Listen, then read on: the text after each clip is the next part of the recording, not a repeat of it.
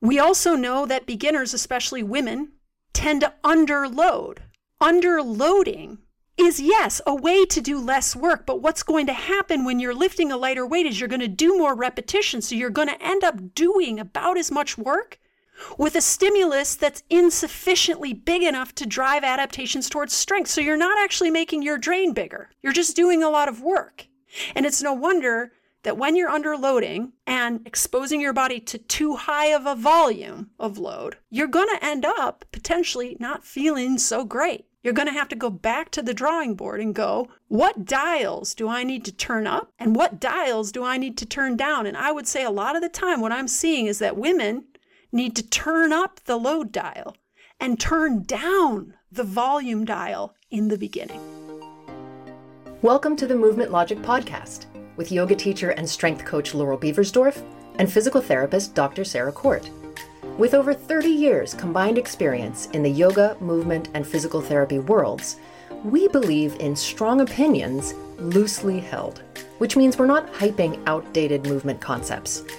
Instead, we're here with up to date and cutting edge tools, evidence, and ideas to help you as a mover and a teacher. Welcome to the Movement Logic Podcast. I'm Laurel Beversdorf. It's just me today. Sarah is at Superbike School. She's riding her motorcycle really fast, probably as I speak. Stay safe out there, Sarah. Today I'm talking to you about strength. Yep, here we go again. But specifically today, I'm going to be sharing about a topic that you might not hear many people talking about with regards to strength. You've probably heard the word, but you might not know what it means because, frankly, this concept, this word, it's hard to talk about. And the topic that we're talking about today is volume how much work we're doing in a given week with strength training, as well as everything else we're doing work wise with regards to exercise and how this all factors into how our body responds. The reason this topic is important is that understanding volume can help us avoid overdoing it and getting injured or putting ourselves out of commission for days on end, which is super common amongst newbies, especially to strength training, people who are just starting out. We know it's possible to overdo it. But when considering how this happens, I think a lot of the time we're focused on the weight, how heavy the weight is. And there is, in my opinion, a lot of misplaced fear amongst women in my community who are overly hesitant to lift anything more than a three to five pound hand weight because they think that it is dangerous to do so, that it will be overdoing it. So that's a conversation Sarah and I have been having on this podcast, starting with the first episode of this season Pink Dumbbells and the Shrinking Female Body. We talk about how this fear of overdoing it by lifting anything more than five pounds is really just a product of the patriarchy, basically, and how women have been conditioned to want to be as small as possible and are afraid of building any amount of muscle and many, many insidious messages like that have contributed to this overblown fear of lifting anything more than five pounds. And we need to understand load better in order to bust through those fears.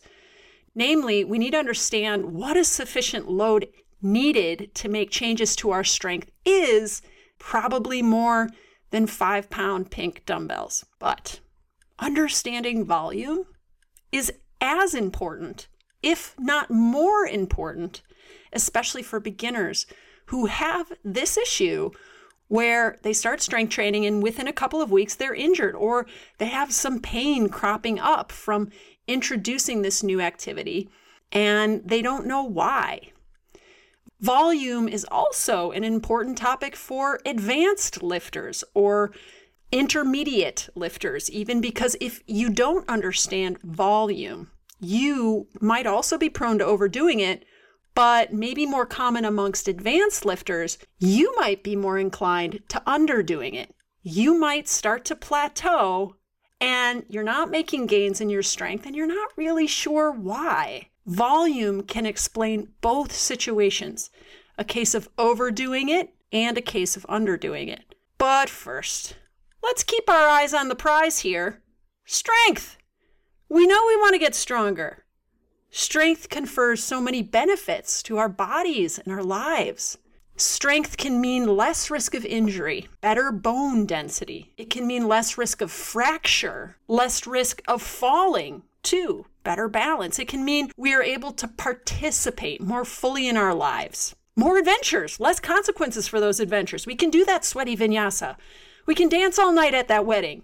We can hike up that big mountain. And at the end of it, we'll have the benefits without the drawbacks of those adventures. The aches and pains of engaging in an activity that our body's capacity was not able to handle becomes more and more of a thing of the past. Our margin for error has become much wider because we've been strength training. We've raised our body's capacity.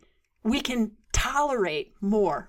We can enjoy more. If we want to talk pure aesthetics here, strength can also mean raising your percentage of lean muscle mass, which means you might look more toned. You can't look more toned without muscle. And aesthetically, this might be your goal. Strength can also mean less risk of all cause mortality, which means we are simply less likely to die if we lift weights.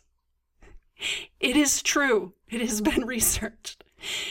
There is a very strong relationship between lifting weights and living longer. Strength means we live longer, but maybe better than that, it means we live better, given any amount of life we have before us. So we want to get stronger. But what does this actually mean? It means that we want to make a change to our body. But what change are we making? It's a more specific change than just any change. Any change could be a haircut. But even here, we understand that we can't do any old thing to get shorter hair. Lifting weights won't make our hair shorter, cutting it with scissors will. You also can't do any old thing to get stronger. Spoiler just doing yoga asana and mat Pilates won't make you stronger after a point. Also, neither will cutting your hair. When we want to make a change to our strength specifically, it means we must expose our body to an amount of stress that will cause it to positively adapt or adapt favorably toward this end. In this case, we're trying to get stronger. So, adapting favorably means we change our body literally, we change our brains, our muscles, our tendons, our fascia. Yes, people who love fascia, we're changing our fascia to arguably to a much greater extent than massage will, and more. We're changing a lot of different systems, we're changing a lot of different tissues, we're changing a lot of different organs. And we're making those systems, tissues, and organs better capable of working together for us to be able to produce more muscular force. That's what strength is it's the ability to produce force. And muscles produce force, so more muscular force. So even though that sweaty vinyasa, that hike up that big mountain, that all night of dancing at the wedding, isn't strength training. That's not how you expose your body to stresses that will cause you to be able to produce more muscular force. Strength training will better prepare you to be able to do those things. So, we want to make a change to our strength. We know that not only do we need to expose our bodies to an amount of stress that we can adapt favorably to, get stronger from, we also know that we want to expose our bodies to an amount of stress that we can recover from. In other words, we want to expose our bodies to an amount of stress that doesn't either leave us out of commission for days on end due to increased sensitivity, pain, injury, or just pure physical exhaustion. We want to expose our bodies to an amount of stress where, after a day of two of rest, we're not only fully recovered, we're potentially also objectively stronger. So we're talking about two main variables we can work with to make this change. The first one we talk about a lot. We'll keep talking about it. From my perspective, many are starting to understand it better. We're getting the message across. There's still a lot of educating to do. This variable is load. You hear Sarah and I talking a lot about how if you want to build strength, you not only need to be lifting a heavy enough load, but you need to progress that load so that as your strength increases, the moderate to heavy load you're lifting does too so that it continues to drive those favorable adaptations towards strength. In other words, pink dumbbells aren't going to cut it. They might be too light right away if you're just starting out, and if they're not, they're going to be too light pretty quickly. Okay, we talk about load a lot, but this other variable, volume, it hardly gets talked about at all because frankly, it's harder to talk about it and it's not well understood. But it might actually be the more important variable to understand if we want to pursue strength in a sustainable long term fashion. This variable volume. So at the top of this episode, I said that when we want to make a change to our strength specifically, it means we must expose our body to an amount of stress that will cause us to adapt favorably. And this stress is an amount we're also able to fully recover from after a day or two. Stress is synonymous with load. Okay, so we don't mean bad stress here, like, oh my God, I got so many work deadlines and my relationships at home are strained. I don't like my boss, or crap, the water's boiling over on the stove, my newborn is crying, and my phone is ringing. We don't mean psychological stress. We don't mean pull your hair out stress. We also don't mean stress is necessarily good. We don't mean stress as in like rainbows and unicorn stress. Okay?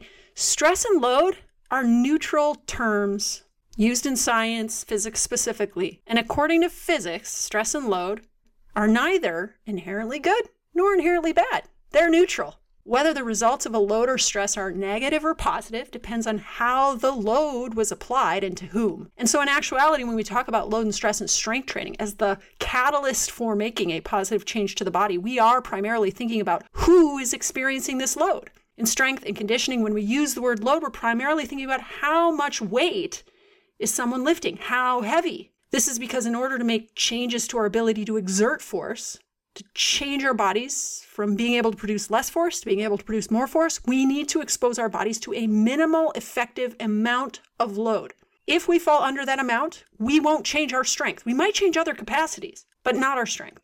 So, for example, if I'm doing an overhead press, right, I'm raising my arms up overhead, holding on to weights. And if I'm using something that is too light, let's say it's pink dumbbells, this might be too little stress or too little load.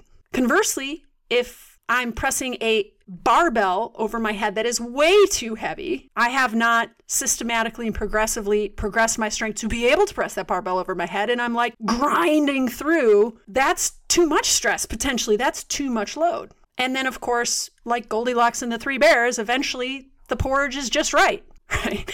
I'm pressing, maybe it's a 20 pound kettlebell over my head. That load is just the right amount to drive adaptations toward my strength. Okay, so intensity is a really helpful way to describe load.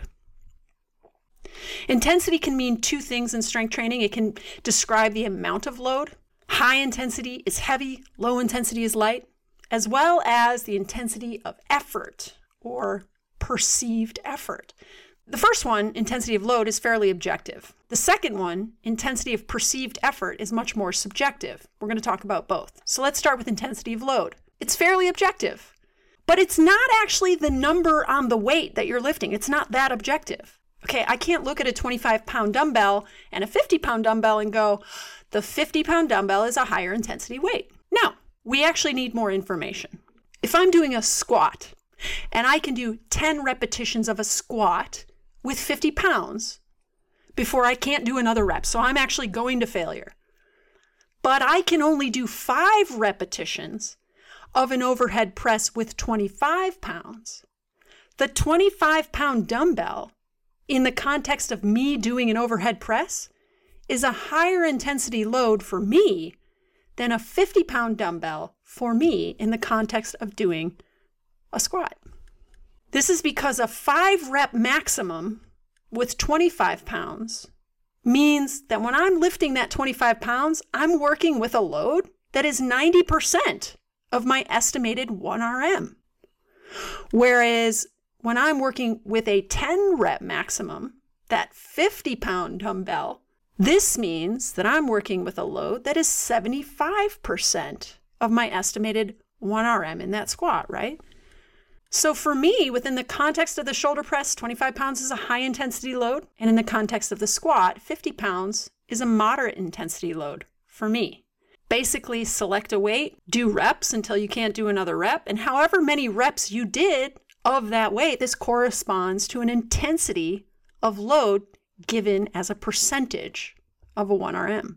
High intensity is anything above 85%. Moderate intensity is between 70 and 85%. Low intensity is lower than 70%. This is just for me. Those weights are high and moderate intensity, respectively, within those given exercises for me. But for my husband, I work out with my husband a lot. For him, lifting 25 pounds five times in an overhead press and 50 pounds 10 times in a squat would be much smaller percentages of his 1RM because he's stronger than I am. For him, these loads would probably be pretty low intensity. They would not drive adaptations towards strength. So, so intensity of load is something we're interested in because if we want to get stronger, we want to be lifting a load that is higher than 70% of a 1RM. Uh, and so this is a load we probably couldn't lift much more than 12 times. For bone density, we'd need to be lifting something probably closer to 85 to 95% of a 1RM. That's a load that you couldn't lift much more than six times. Okay, and to complicate it further, while not making it incomprehensible, we know that just as there is variation, a whole bunch of it between individuals, like my husband and I, there is also variation intrapersonally. We are not the same people over time. As individuals, we change. Therefore, what was a moderate or high intensity load for me at the outset of my strength training journey will certainly not remain so. As my body favorably adapts to the training loads I expose it to, I will need to increase those loads over time to continue to drive those adaptations. So, said another way, I'd need to pick up heavier weights as I got stronger. Okay, that's intensity of load. What about now intensity of effort? Okay. By the way, we're still talking about load here. We're not talking about volume yet. We're going to talk about volume, but I want to set this up so that we really understand load and then we can even better understand volume. Okay. So, what is intensity of effort? This is where it gets more subjective in a very useful and necessary way. Intensity of effort relates to how hard we feel we're working. How hard we feel we're working and how heavy a weight we're lifting is relative to our estimated 1RM are not the same things. Heavy is more objective than hard. Hard is totally subjective. How hard we feel we are working certainly relates to the heaviness of what we're lifting, no doubt, but it can also relate to how much sleep we got the night before lifting weights, the work deadlines we're up against, the strained relationships at home or at work, whether we just got over a bad cold, the temperature in the gym, or maybe just some muscle soreness we're still feeling from yesterday's vinyasa flow practice. Literally anything can contribute to fatigue. Fatigue is something many people also confuse. Fatigue is sometimes conflated with strength, believe it or not. We equate a feeling of fatigue with evidence that we've gotten stronger, but this is actually not the case. Because you can feel fatigue from sickness, from sitting too much, from going on a long walk, from doing a yoga practice, and none of these inputs lead to strength. In science and research, fatigue is defined as a temporary and reversible decrease in exercise performance. In the context of strength, fatigue is measured in a reduction in the amount of weight you can lift. So, in other words, when you're fatigued, you're weaker. You can't lift as much weight. And there's a number of different variables that can increase your fatigue. Anything that interferes with our muscles' ability to contract and produce force, anything that causes us to not be as strong as we could be in its absence, is potentially fatiguing. Therefore, intensity of effort, right? Not percentage of a 1RM, that's intensity of load. Intensity of effort how hard we feel we are working can sometimes be very different than the weight we're lifting. If I'm feeling very fatigued on a particular day, I may lift a weight that on a day when I wasn't feeling so fatigued, I could lift 10 times no problem. But on this particular day, I might reach the same intensity of effort I'd reach on my good day after only five reps. This is where using a tool called a rating of perceived exertion scale can be very helpful.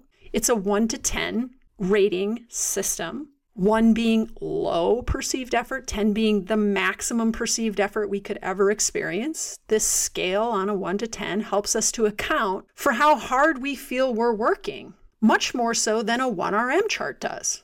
A 1RM chart accounts for intensity of load. Rating of perceived exertion accounts for intensity of effort. And I'd argue it's more important to account for intensity of effort.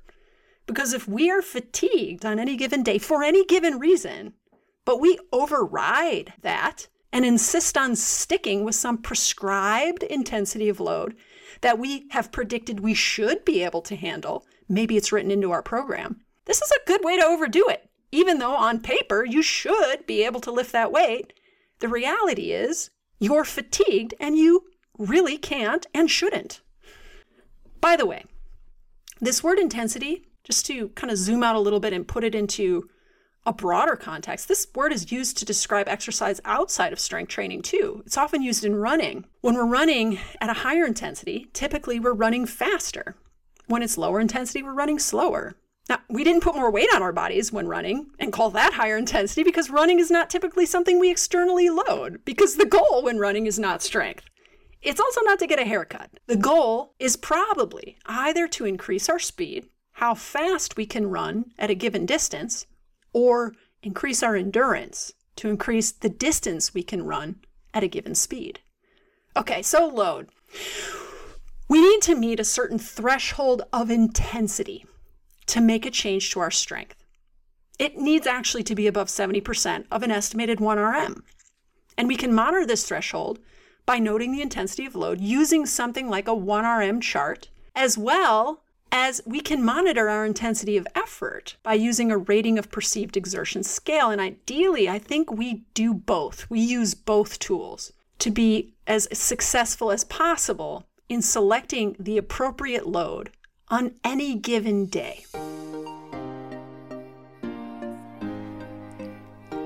Hey, I'm going to interrupt myself to remind you that we're running a rare discount on our Movement Logic Hips tutorial right now.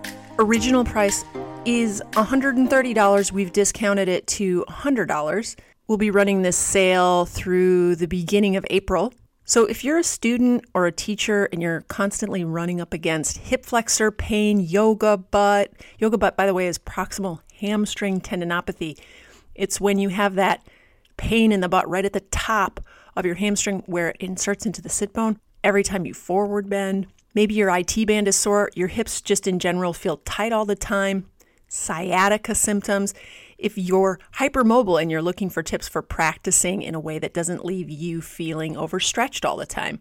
Or maybe you have sacroiliac joint pain like I did and you don't know how to resolve it. If this sounds like you, we've created a five hour tutorial that addresses all of these problems and offers dozens and dozens of solutions.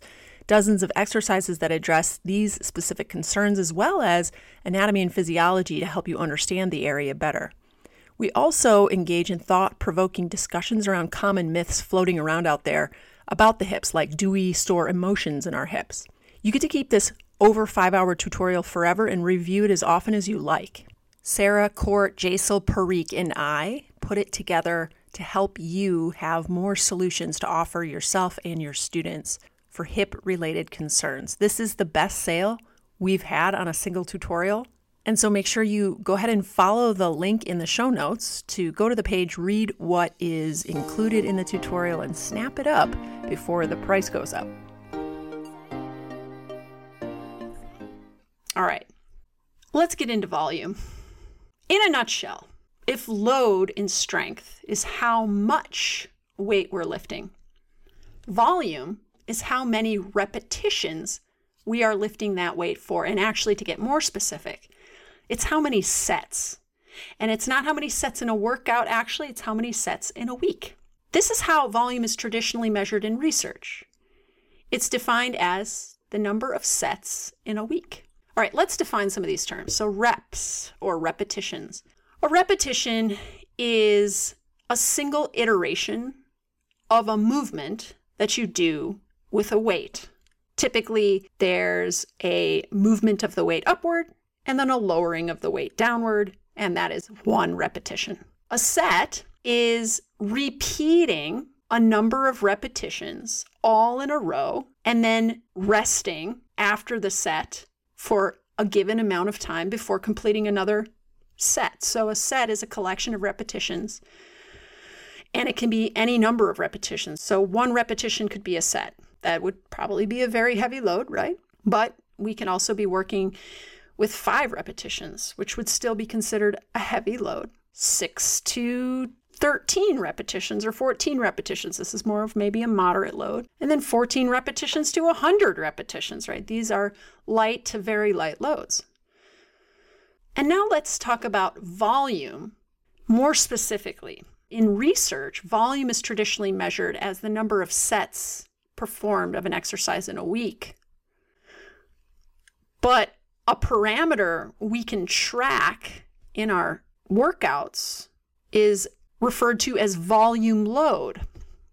So, volume load is when we take the number of sets we did multiplied by the number of repetitions in those sets, multiplied by the amount of weight we lifted for those repetitions. So let me give you an example. If I'm doing the overhead press, I'm going to keep these numbers really simple, and I'm pressing 10 pounds. If I'm doing 10 repetitions, three sets, 10 pounds, we take 3 times 10, that's three sets times 10 repetitions and get 30, times 10 pounds and get 300. So volume load is 300. Now remember, we're trying to make a change. So we need the load to be sufficient. We don't want it to be too heavy. We don't want it to be too light. We want a Goldilocks amount of load. Well, guess what? We also need the volume to be sufficient.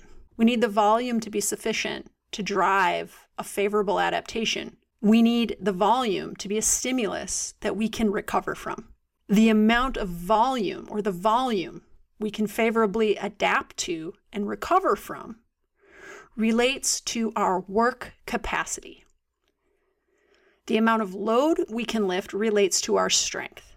The amount of volume we can favorably adapt to and recover from relates to our work capacity. And work capacity is actually a bigger topic than strength. Strength is what we're after when we want to be able to produce more force. We want to be able to tolerate higher loads. We want to be able to recover favorably from those higher loads. Work capacity, on the other hand, is the ability to adapt and recover favorably from work. And here's the thing you can be really strong and still overshoot your work capacity in a given week and end up with pain.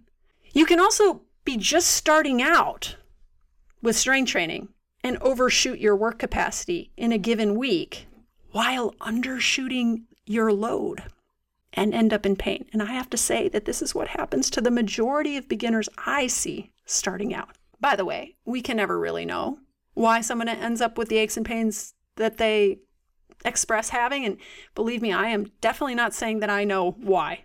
I am pointing toward possibilities here.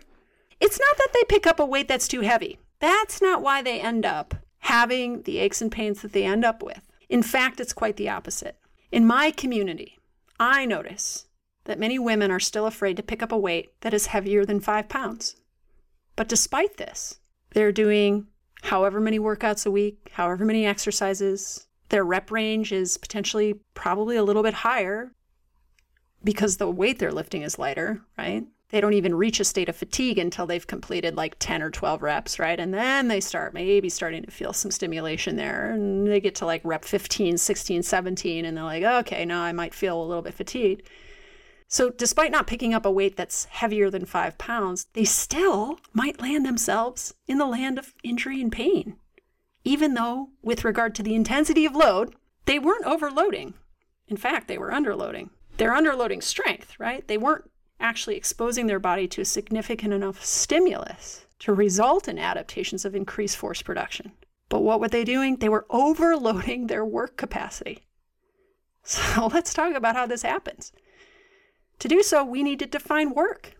In this context, work is not what we do for money. It's also not cleaning the bathroom and it's not tax prep.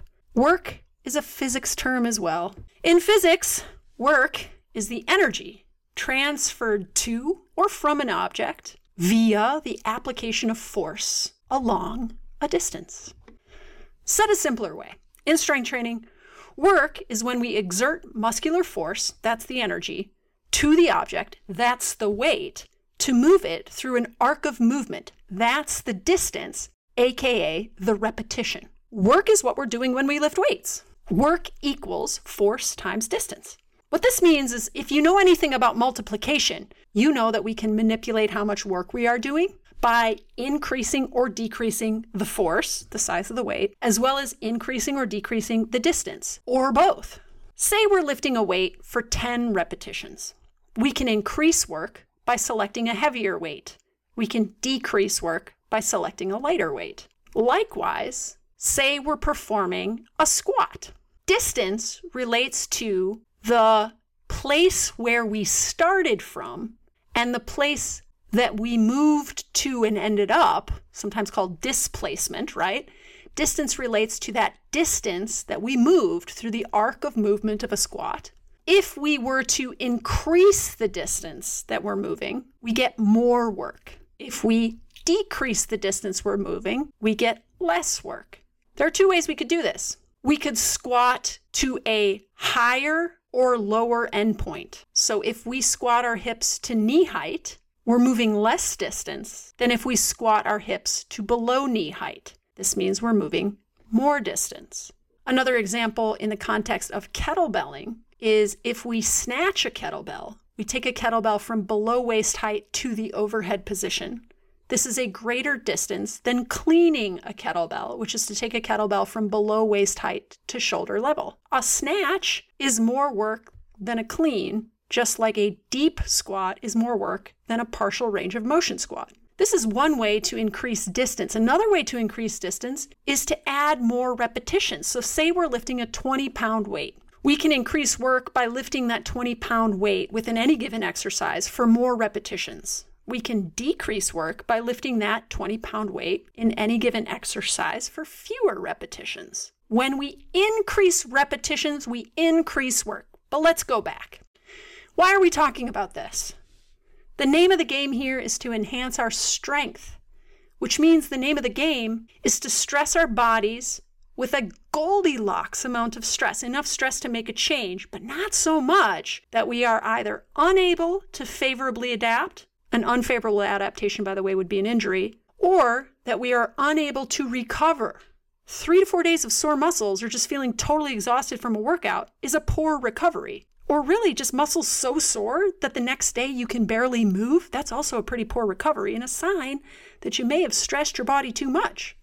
If intensity is the heaviness of the load and or how hard you feel you're working, volume is basically how much work you do. If the appropriate heaviness of the load is what drives adaptations toward improved strength, the appropriate volume is what drives adaptations toward improved work capacity. We don't want to do too much work. We don't want to do too little work. We want to do just the right amount of work to make a change. That amount that we need to do to make a change will change. Appropriate volume is like appropriate load. It depends on the individual and it's a moving target within the progress of that individual. Beginners need a lot less volume than intermediate and advanced lifters, just like beginners can get stronger from a much lighter weight than that same beginner down the road as an intermediate or advanced lifter. They're going to be lifting heavier weights, right? To continue to drive adaptation. So, I think a very good analogy for work capacity is a sink. And I got this analogy from Greg Nuckols from an article he wrote called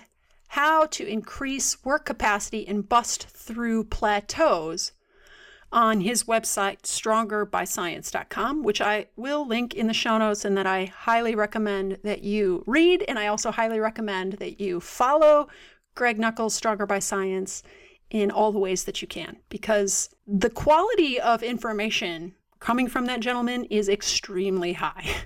And he couldn't be nicer, frankly, from my perspective. I like him a lot. Check him out.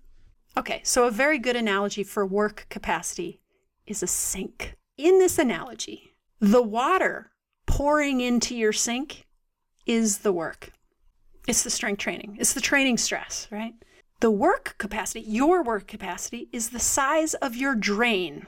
Draining water from your sink is recovery. Filling your sink with water is training. When you start off as a beginner, your drain is really small. It doesn't take long for the water you're pouring into your sink, the amount of training you're doing, to fill your sink up. And if you fill it up with too much training stress, you overflow your sink because you're not able to recover. Your, your drain is too small. To drain the sink, You need to do less work. You need to allow yourself more time to recover.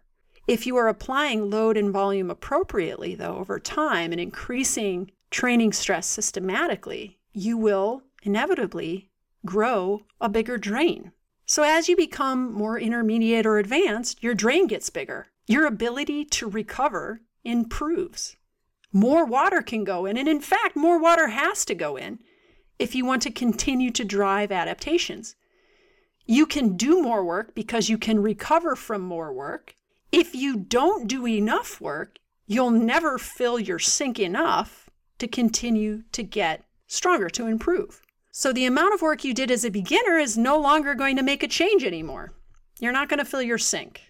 Now remember, you can do more work by lifting heavier loads, but you can also do more work by doing more reps, doing more sets, even doing more workouts in a week, doing more exercises in a workout. All of it contributes to increasing volume. The whole point of increasing volume is to increase work capacity so that stress slightly outpaces recovery so that we send a message to our body that it actually needs to get better at recovering. It has to become stronger, more resilient in order to be able to handle the amount of stress we're giving it. If you think about it, this explains why strength training prepares us to be able to handle a whole bunch of different types of stress out in our world. We've basically created a bigger drain. We can recover from everything a little bit better. If we are applying the principles of progressive overload, both load and volume should progress effectively so that we see our strength trend upward over time without overdoing it, without the aches and pains of too much too soon, and without the plateaus of too little too late.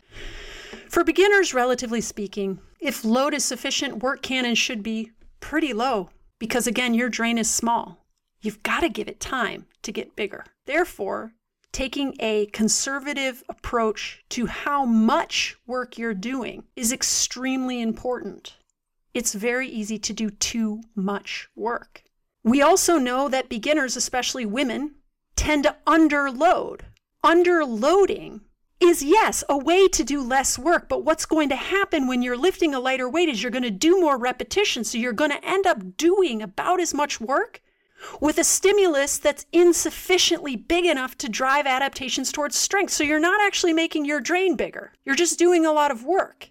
And it's no wonder that when you're underloading and exposing your body to too high of a volume of load, you're going to end up potentially not feeling so great. You're going to have to go back to the drawing board and go, what dials do I need to turn up and what dials do I need to turn down? And I would say a lot of the time, what I'm seeing is that women need to turn up the load dial and turn down the volume dial in the beginning. Believe it or not, for untrained, completely untrained lifters, research has shown that a single hard set in a week, so you do one set maybe it's a set of eight, of an exercise with a sufficiently challenging load, an appropriate intensity of load. So that's going to be a load that's probably within the realms of 75 to 80% of a 1RM. That one single set in a week can be enough to drive adaptations towards strength. But a lot of the times, what happens is a beginner goes to strength train and they pick up a weight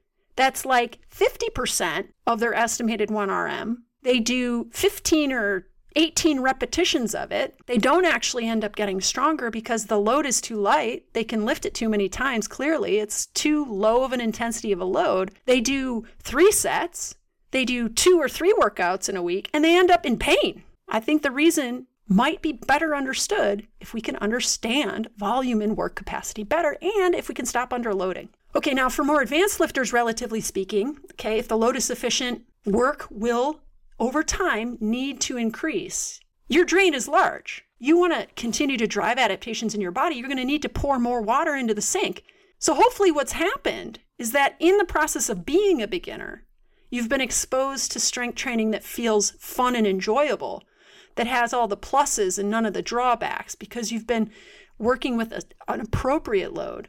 You've been progressing that load systematically over time using the principle of progressive overload, and you have not been exposing your body to too much volume. You've allowed your work capacity to also improve. And what you end up with is you end up with the habit of strength training. You end up with a desire to keep going. You end up maybe even identifying as somebody who lifts weights. And by that time, you've got buy in. By that time, you've shifted your maybe whole lifestyle, maybe your whole basement. Maybe you've got a gym membership. Maybe you now have a bunch of new friends. Maybe this is what you do on Tuesday, Thursday mornings, and that it's like church now.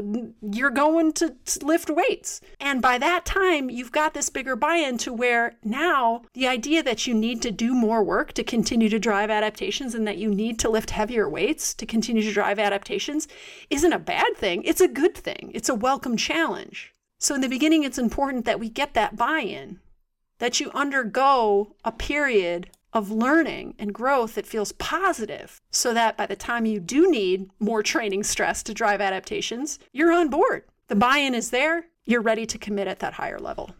So, all of this to say is that if we are beginners and we don't want to do too much work and get injured, and we don't want to do too little work and fail to make a change, we need to pay attention, yes, to how much weight we're lifting and make sure that not only are we starting with an appropriate sized weight to drive adaptations towards strength, but we're increasing that weight as our strength increases. We want to make sure the load is sufficient, but we also probably want to make sure that we're not doing too much volume in a week. You may want to stick to just four exercises in a workout instead of eight exercises in a workout.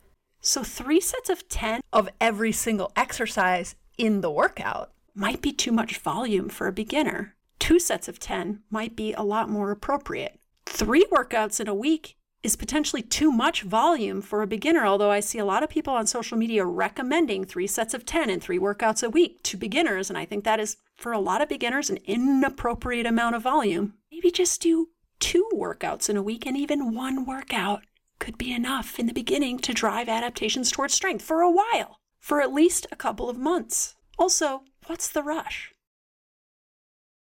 Overdoing it, especially for beginners, and underdoing it, especially for more advanced lifters, has arguably much more to do with volume and overwhelming our work capacity, overflowing our sink. For more advanced lifters, underdoing it maybe has more to do with not increasing volume enough to continue to drive ad- adaptations. And here's another thing your weekly volume includes what you're doing in your strength workouts, but it also includes everything else you're doing. Okay, it also includes that vinyasa flow, it also includes that hike, it also includes that HIT class. Right? You got to pay attention to all the work you're doing in a week and understand that in, in increasing and turning the dial up on any of those activities too much too soon, you are potentially going to see negative ramifications as a result of your strength training practice, even though it wasn't the strength training that you turned up, right? So let's just talk a little bit more about why, for beginners, we might be prone to overdoing it.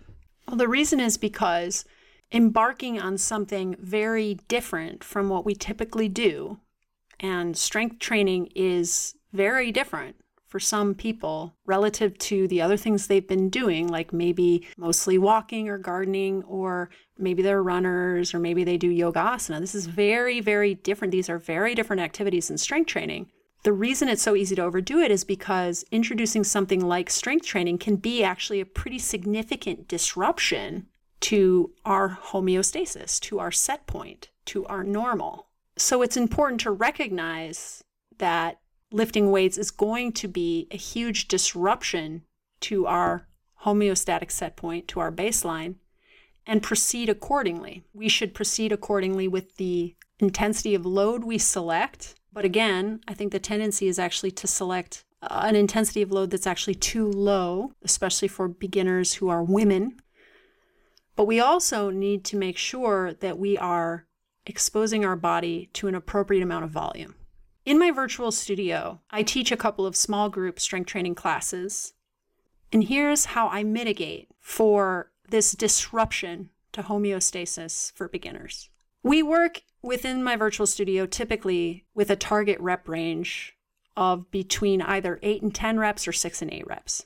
These are both moderate intensity loads that we would be lifting. 8 to 10 is slightly less intense than 6 to 8. I provide a lot of background information about RPE using that intensity of exertion or that intensity of effort as a guide, as really a form of mindfulness for each individual in the class to note how hard it feels. But also, I use a concept called reps in reserve, where we want to make sure we're not underloading. And to do that, we want to ask ourselves how many more reps could we have done after completing the set?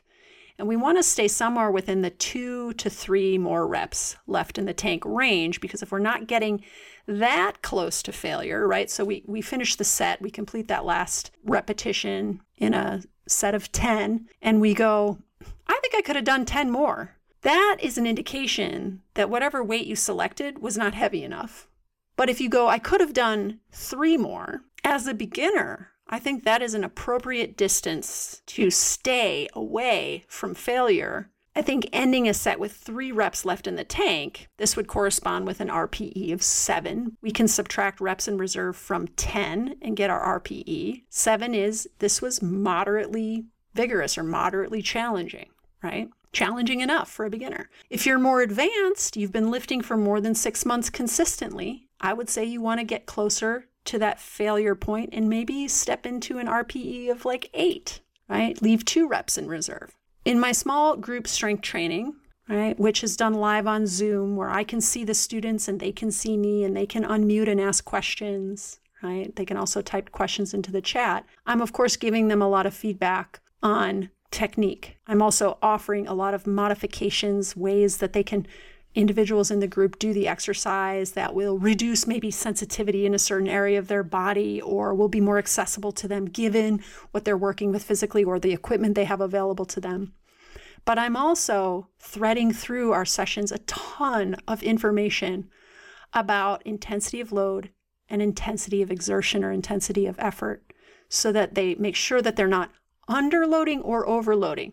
Then, in addition, I build in a lot of room for selecting appropriate volume. Because I have a mixture of levels, I have people who are just starting out, and I have people who've been training with me for three years. This is where I offer choice in terms of how many sets you're going to perform. I suggest for beginners that they stick with just two sets. For intermediates, three, and for more advanced lifters, maybe doing four sets. Over the course of the four to 12 weeks, that members of my virtual studio are undergoing a program with me for, we're obviously going to see changes taking place. Members are tracking their parameters. They're tracking how much weight they lifted. They're tracking how many reps they did. They're tracking how many sets they did. And over time, these individuals are going to need to continue to progress. And that's what I'm there to help them do my interactions with trainees are filmed, recorded, and then uploaded to the library where people who are taking on demand who can't make the live class can hear the questions, can hear the conversations I'm having with members. They can also email me. They can also DM me on Instagram to ask me specifically how much weight should they consider lifting now that they feel they're able to do this many reps for this many sets at this level of perceived exertion. And so I help them make those decisions. And they also sometimes even send me videos uh, doing an exercise so that I can give them form check feedback. We focus on learning how, on an individual level, to appropriately progress load and volume together. It's not random, it's systematic. It's not, oh, I guess I'll just try to throw in a a third and fourth set today because I'm feeling good. I mean, you wouldn't like not run for 10 years and then go out and run three miles, would you? I mean, maybe you would, but I mean, I, I have definitely done that before to not very positive effect. But you get the picture, right? We're learning how to do this together and we're learning how to be responsive. So, yes, the programs in my virtual studio set people on a progressive path that systematically increases load and volume. That's for sure. But that is actually not enough because our bodies are systems made up of systems and there are untold number of variables that can affect how fatigued we feel or how ready we feel to train on any given day, it's really important to understand what's written down in the program is always open to change and will need to change and will need to adjust. Additionally, it's really comforting to know that you're figuring this out in a community and not having to figure it out alone. One more thing. I got a great question from a student in my program design basics workshop that I taught for my virtual studio that I'm making available this month in the courses section. It's seven sessions and it's program design basics, how to design your own strength program. It gives you a lot of background into a lot of what I've talked about today and more. A student in, in one of these online sessions, she asked, What if you just want to remain strong, but you don't have these big dreams of being able to do, say, like pull ups or muscle ups or handstands or pistol squats? You, you don't want to win a bodybuilding competition. I think it's a really interesting question because I think it's a question that's in the back of a lot of our minds. Those of us who are, have no intention of being competitive weightlifters, that's like probably 99.9% of you listening. And it's like, when is enough enough? When are we strong enough? Are we just going to be progressing intensity of load and intensity of effort and volume um, forever until eternity? Is that is that what we're doing here? I think this is a healthy question because as a society, we can be really prone to excess. You know, it's like it's never enough. We need more money, we need more attention, we need more things. Um, but if we if we just want to continue to keep our body healthy and resilient, when is enough enough? I'm in this wonderful place, she said. I feel good. Can we just keep it this way?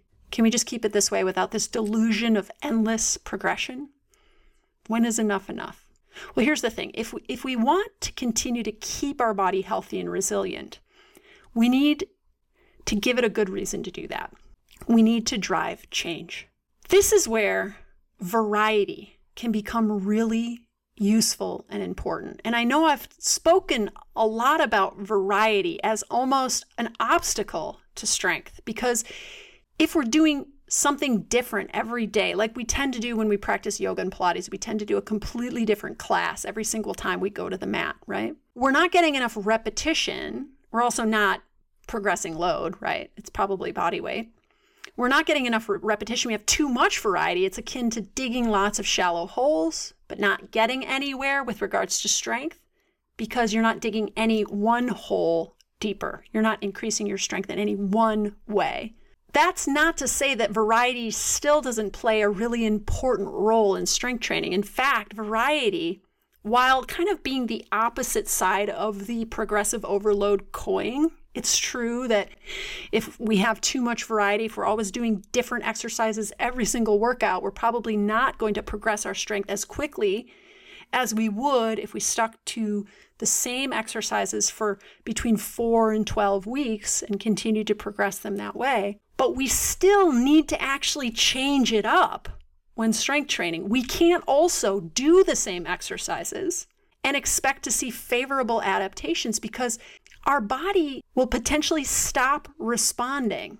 We know this is true with bone building, there's such a thing called cellular accommodation, where after a certain number of repetitions of, say, impact, let's say it's running, when we go running, we do many, many repetitions of our foot hitting the ground that after 100 repetitions of impact, our bone cells stop responding. They stop sending the message to lay down more bone cells. So when we build bones, we want to make sure that the activity we're engaged in is high enough intensity, probably to not be able to do 100 repetitions in a row. It needs to be high intensity, right? So that's number one. But number two, that we change it up so that we're not doing the same exercises for a lifetime but that maybe we're changing up the exercises we're doing every four to six to eight to 12 weeks. This keeps our bones responsive, but it also keeps our nervous systems responsive. It also keeps our muscles responsive. It also keeps our imaginations responsive. Because I don't know if you're like me, you might get bored doing the same stuff over and over and over again. So it's a balance between repetition and variety.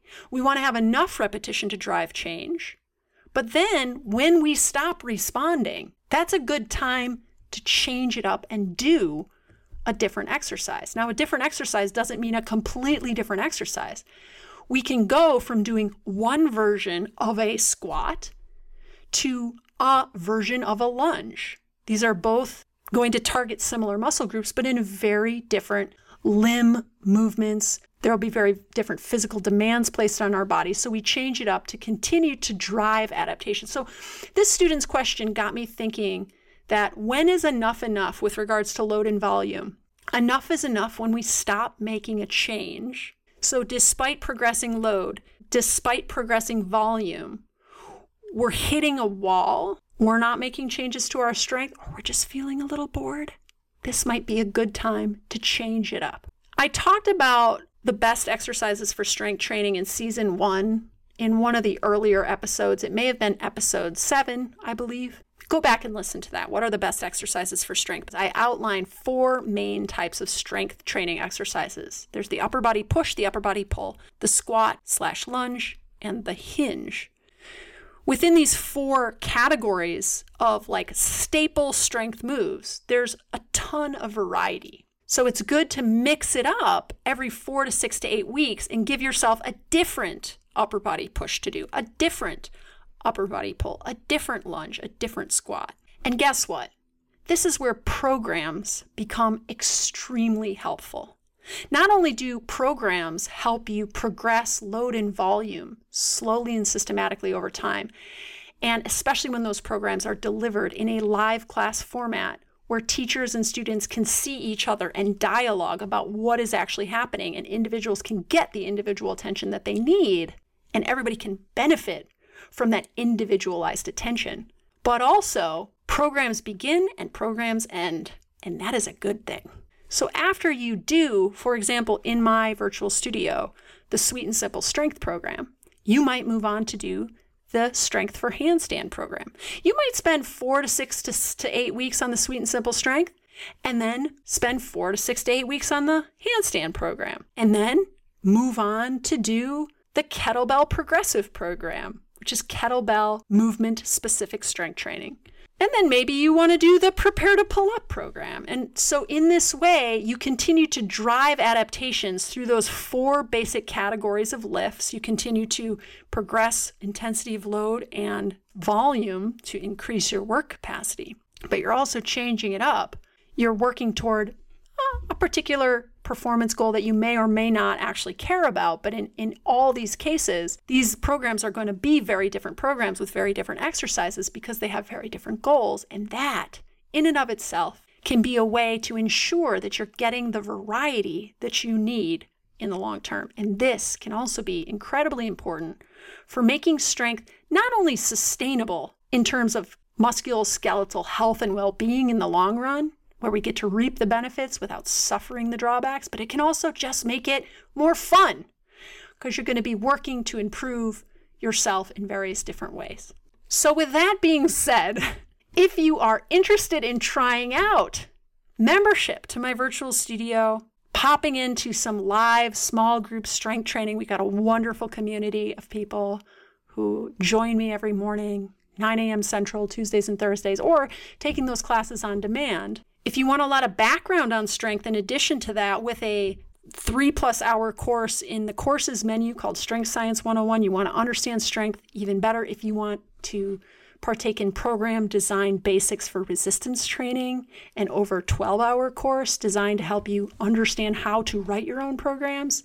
If you want to have a lot of options for recovery days like yoga classes and self massage classes and restorative classes, my virtual studio pretty much has it all. And what I'm offering to listeners of this podcast, where we're typically talking about movement logic related projects, because this is the Movement Logic podcast, today I'm also going to offer you the opportunity to try out membership to my virtual studio for half off of your first month using podcast 20 coupon code podcast20 all caps p o d c a s t 20 podcast 20 at checkout. I'll link my virtual studio in the show notes so you can read all about what's on offer there. You can download the calendar of classes to see what's coming this year. I made that calendar available to download at the very beginning of this year, even late 2022. I kind of put all of my cards out on the table to share what programs I'd be offering this year. We just finished up Strength for Handstand,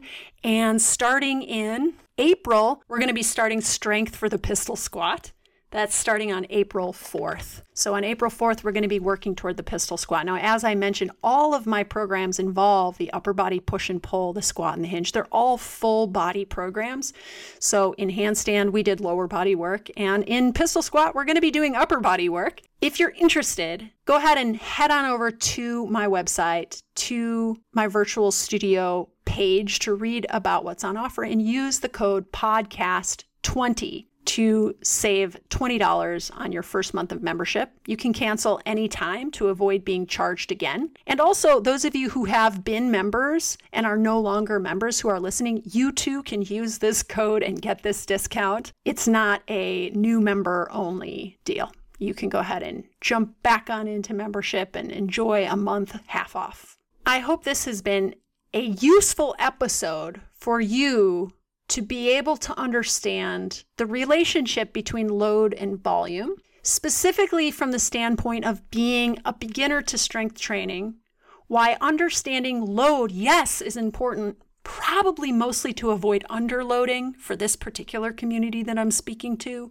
but also how understanding volume and the way that volume drives work capacity and the way that our work capacity determines how much training stress we can benefit from and recover from how this can be such an important thing to understand as a beginner to avoid overdoing it to avoid not lifting too heavy because that's that doesn't tend to be what people are doing but to avoid exposing your body to too much volume, maybe because you're not lifting heavy enough. Hint, hint, there's the relationship, right? Perhaps.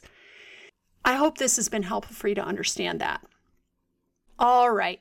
A note to you listeners that you can check out our show notes. I'm going to link a couple of articles that you can read online, including Greg Nuckols' article, How to Increase Work Capacity and Bust Through Plateaus, which is also about how not to override your current work capacity and do too much too soon. Definitely check that article out. I'll link a few more as well for your background reading and I will link to my virtual studio where you can check out what's on offer, which includes small group strength training, live classes Tuesdays and Thursdays, a library of only over 200 classes, including four strength programs with a new one coming April 4th. Strength for the pistol squat, dozens of yoga classes, yoga with resistance bands classes, creative prop classes, massage classes, restorative classes, as well as a large collection of kettlebell classes, which drive adaptations towards strength, but also strength endurance and cardiorespiratory endurance, some of them as well.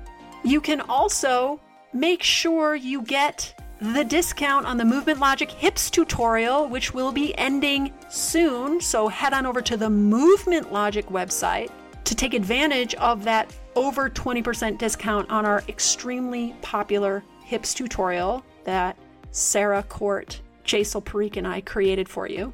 And finally, it really helps us out if you like this episode, if you like the content that Sarah and I are putting out for you each week, please subscribe. It bumps us up in the algorithm to be able to reach more people like you who are interested in picking up what we're putting down here. It gets the word out. You can also rate and review our podcast on Apple Podcast or wherever you listen Finally, if you have a question that you'd like us to discuss, Sarah or I, pop it into your review. You could just ask your question in the review. We definitely read them. You could also DM us on Instagram or send us an email. Thanks for nerding out with me as always. We'll see you next week. Bye.